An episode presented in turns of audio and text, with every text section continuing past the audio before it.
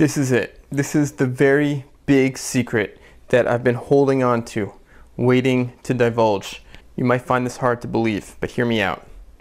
There are two Samuel Johnsons, okay? There are two Samuel Johnsons. And the difference is that Samuel Johnson 1 is the Samuel Johnson of his letters, of his writing. And that Samuel Johnson is shockingly, surprisingly, almost irreconcilably different from the Samuel Johnson of the in person relationship, the tangible, physical, corporeal, human manifestation of Samuel Johnson. And this distinction, this division between Samuel Johnson 1 and Samuel Johnson 2 is like part of the architecture of this book. If you if I just sort of skip through pages here, you know, and and look at just the page layout, I go through sections of the book that are clearly correspondence. They're letters. They're the the parts of the book, they're the parts of Samuel Johnson's life, the parts of James Boswell's life, where they're corresponding by letters. And there's a very unique voice, there's a very unique Samuel Johnson that comes across in these letters. And other parts of the book, there are no letters. It's just what you'd expect in a biography, this sort of prose. And those are the parts of the book where Samuel Johnson and Boswell are together. And so they're not corresponding by letters, but they're experiencing each other face to face.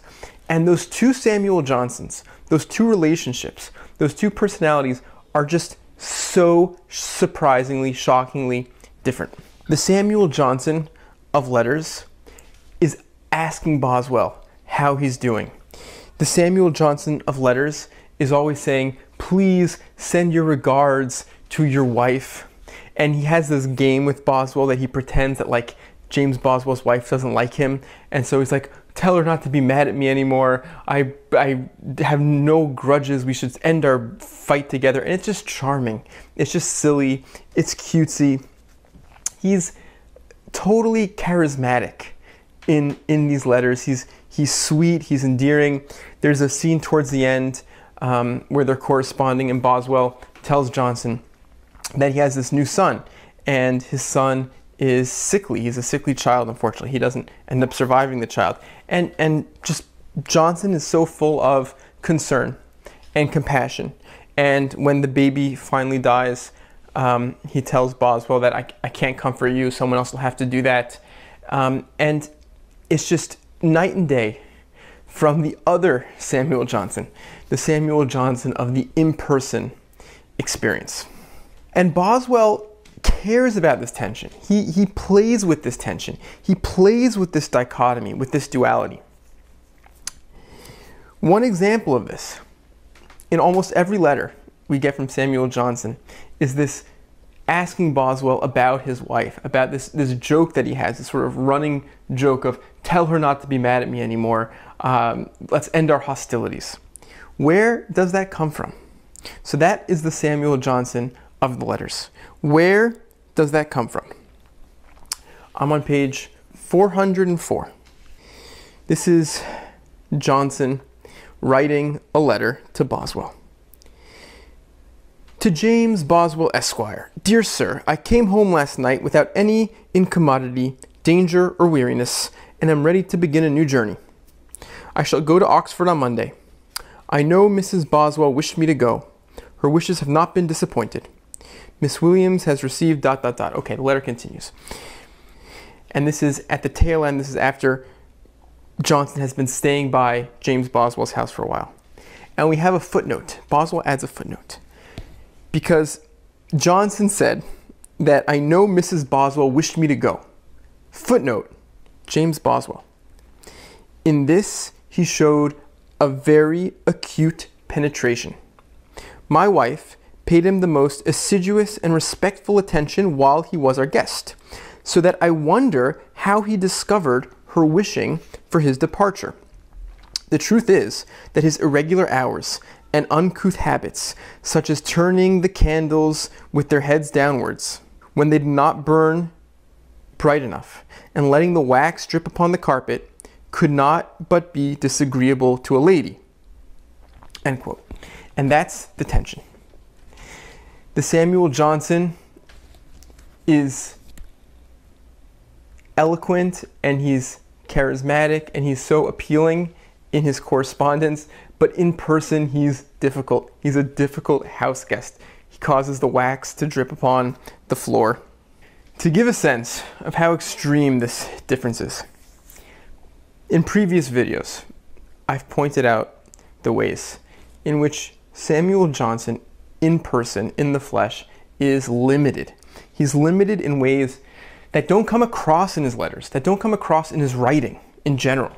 Samuel Johnson is a writer, he has a literary reputation, but in person, he is strange, he's different, he's harder to be around.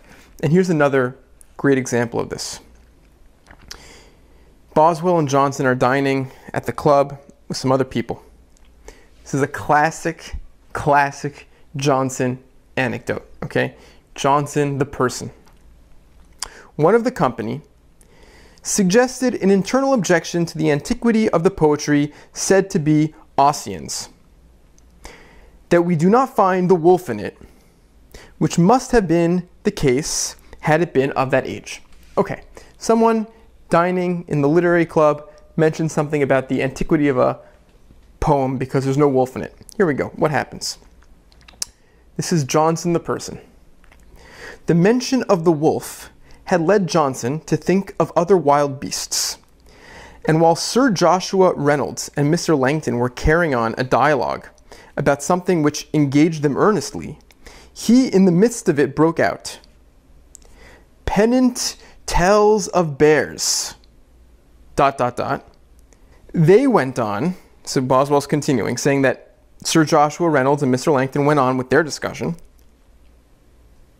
which he, this now Johnson, being dull of hearing, did not perceive, or if he did, was not willing to break off his talk. So he continued to vociferate his remarks, and bear, like a word in a catch, was repeatedly heard at intervals, while we who were sitting around could hardly stifle laughter, produced a very ludicrous effect.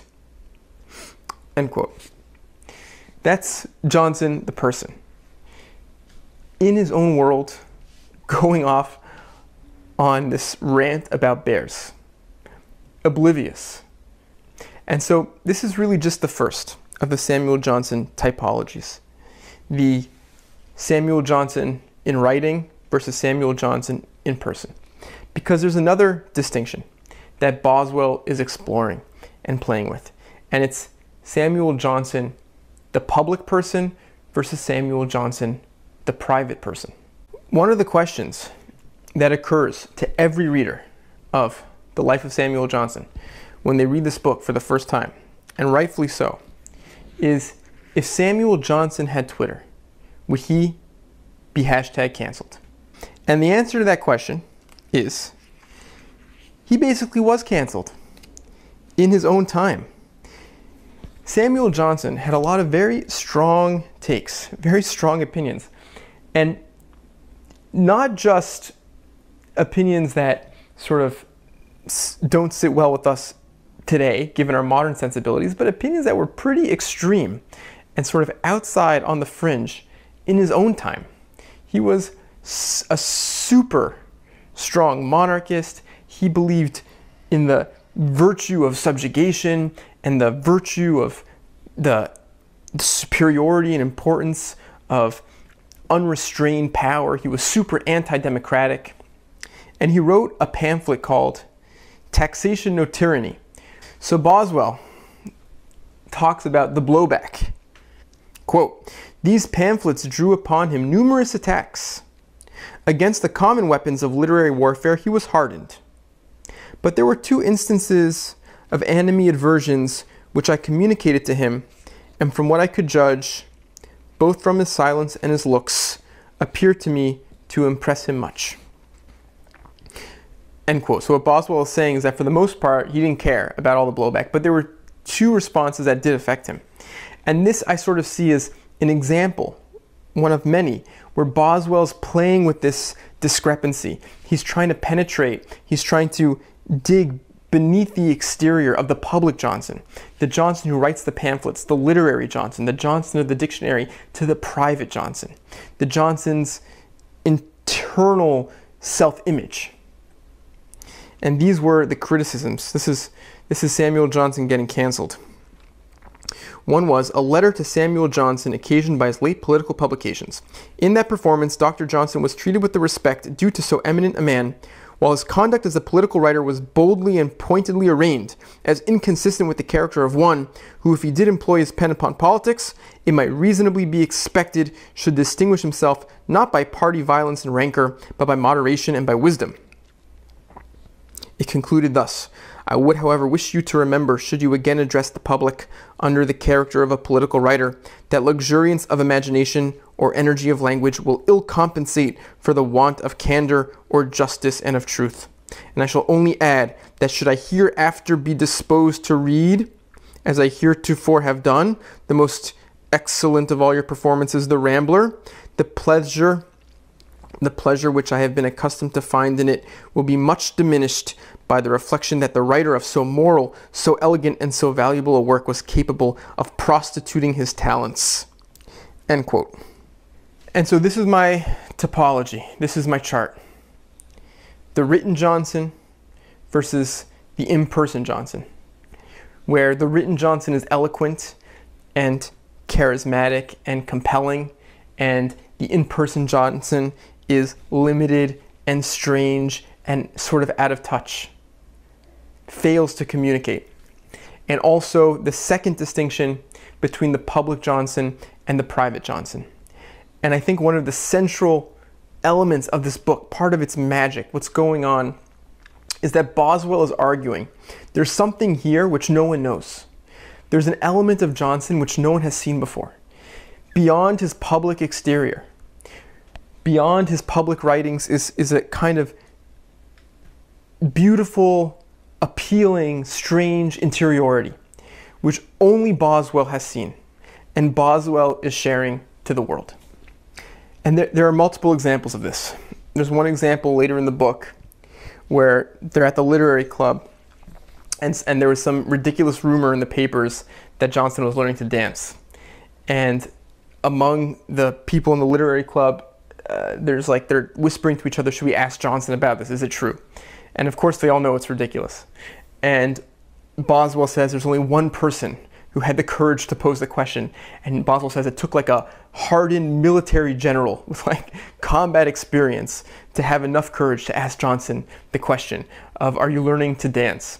And Johnson is like so shocked by the question, taken aback. Of course, um, it's just a rumor, but he, he ends up joking about it. He says,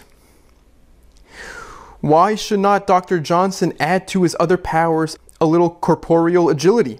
Socrates learned to dance at an advanced age, and Cato learned Greek at an advanced age. End quote.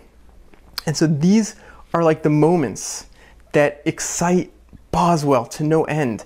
These are like the flashes of something strange and wonderful about the capacity of Johnson to sort of transcend his rough exterior, his bear like demeanor, and, and give a flash of something uh, comedic and something uh, surprising about his self image, about the way he's willing to talk about himself. Another example like this in the book, again, Boswell being obsessed with Johnson's insight, how Johnson sees himself, perceives himself, talks about himself. Boswell quoting Johnson. So, quote Johnson, It is wonderful, sir, how rare a quality good humor is in life. We meet very few good humored men. End quote. And so, so the irony here already is that Johnson's reputation, most people's experience with Johnson is that Johnson is the opposite of good humored. He is way intense. He is way in his own world. We continue. Quote, I mentioned four of our friends, none of whom he would allow to be good humored. One was acid, another was muddy, and to the others he had objections which have escaped me. Then, shaking his head and stretching himself at his ease in the coach, and smiling with much complacency, he turned to me and said, I look upon myself as a good humored fellow. Boswell continues The epithet fellow applied to the great lexicographer, the stately moralist, the masterly critic, as if he had been Sam Johnson, a mere pleasant companion, was highly diverting. And this light notion of himself struck me with wonder. And so, what I love about this typology, these strands of Samuel Johnson that Boswell weaves together, is that they're not just true of Samuel Johnson. I think all of us have external personas and moments when we let our guard down and we're more authentically ourselves. In this age of social media, there's a very pervasive distinction between the written identity of a person, what they post, what they write, what they publish, what they tweet, versus what they're like in real life, who they are in real life. And I think if there's any message of the book, it's it's the complexity of human beings, specifically the complexity of Samuel Johnson.